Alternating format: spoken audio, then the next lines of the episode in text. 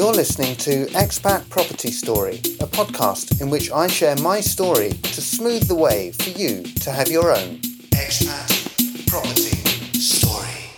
Hello there. Welcome to episode 60, the fourth pocket sized podcast episode in this Christmas mini season, in which I'm counting down my top 10 favourite books for expat property investors. Although, truth be told, most, if not nearly all of them, are also applicable to UK based property investors. So if you're not an expat, don't switch off. Today's book is for you too. As a quick reminder, 10th place was a tie between Richard Brown's The Complete Guide to Property Finance and The Price of Money by Rob Dix, both previous guests on the show. And Richard featured on episode 57, the compilation of favourite resources selected by some of our previous guests. And ninth place went to Predictably Irrational by Dan Ariely, which means today's featured book is in eighth place, and it is The Millionaire Fastlane by MJ DeMarco.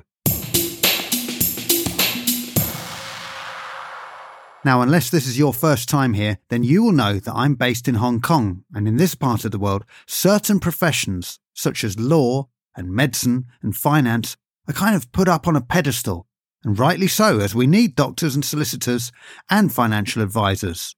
Well, you need to be careful about that last one, but you get the point. Hong Kong parents, and maybe all parents, often strongly encourage their children to work harder than their peers to ensure that they get one of these positions and are generally ecstatic when it all goes to plan.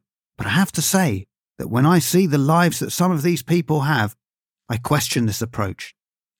I know one solicitor that has to spend most of his weekend clearing his email inbox just to be ready for the start of his next 80 hour working week. The Millionaire Fastlane also questions this strategy as a means to accumulate wealth. It's a complete travesty of justice that you should have to work all the hours available to make others rich while your own hard earned savings lose value due to the evil villain inflation. This book offers an alternative viewpoint and shows you how to acquire the knowledge of how to make money for yourself and not be a smartly dressed, well paid slave for others, stuck in the get rich slow lane. The main concept of the book is that there are three alternative roads to wealth the sidewalk, the slow lane, and the fast lane.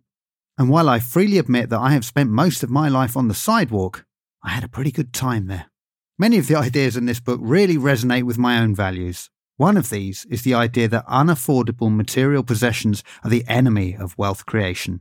Expensive cars and watches are a waste of money to me. I'm quite happy with my 20 year old car. And to ask someone else if I need to know the time.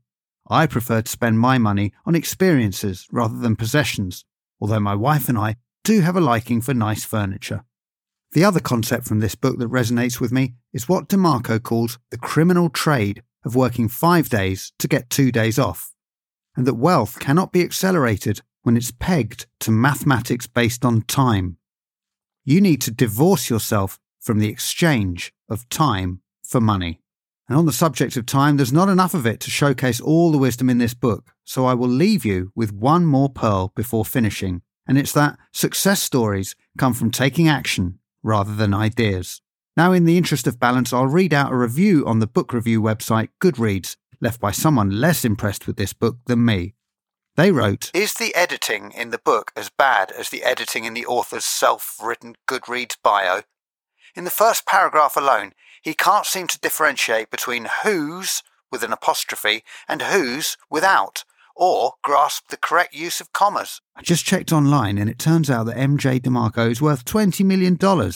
Now, I'm not highlighting this to show that this makes him better than the Goodreads grammar guru but rather to suggest that DeMarco probably doesn't care. That's it for today. Join me tomorrow for number seven on the list. You've been listening to Expat Property Story.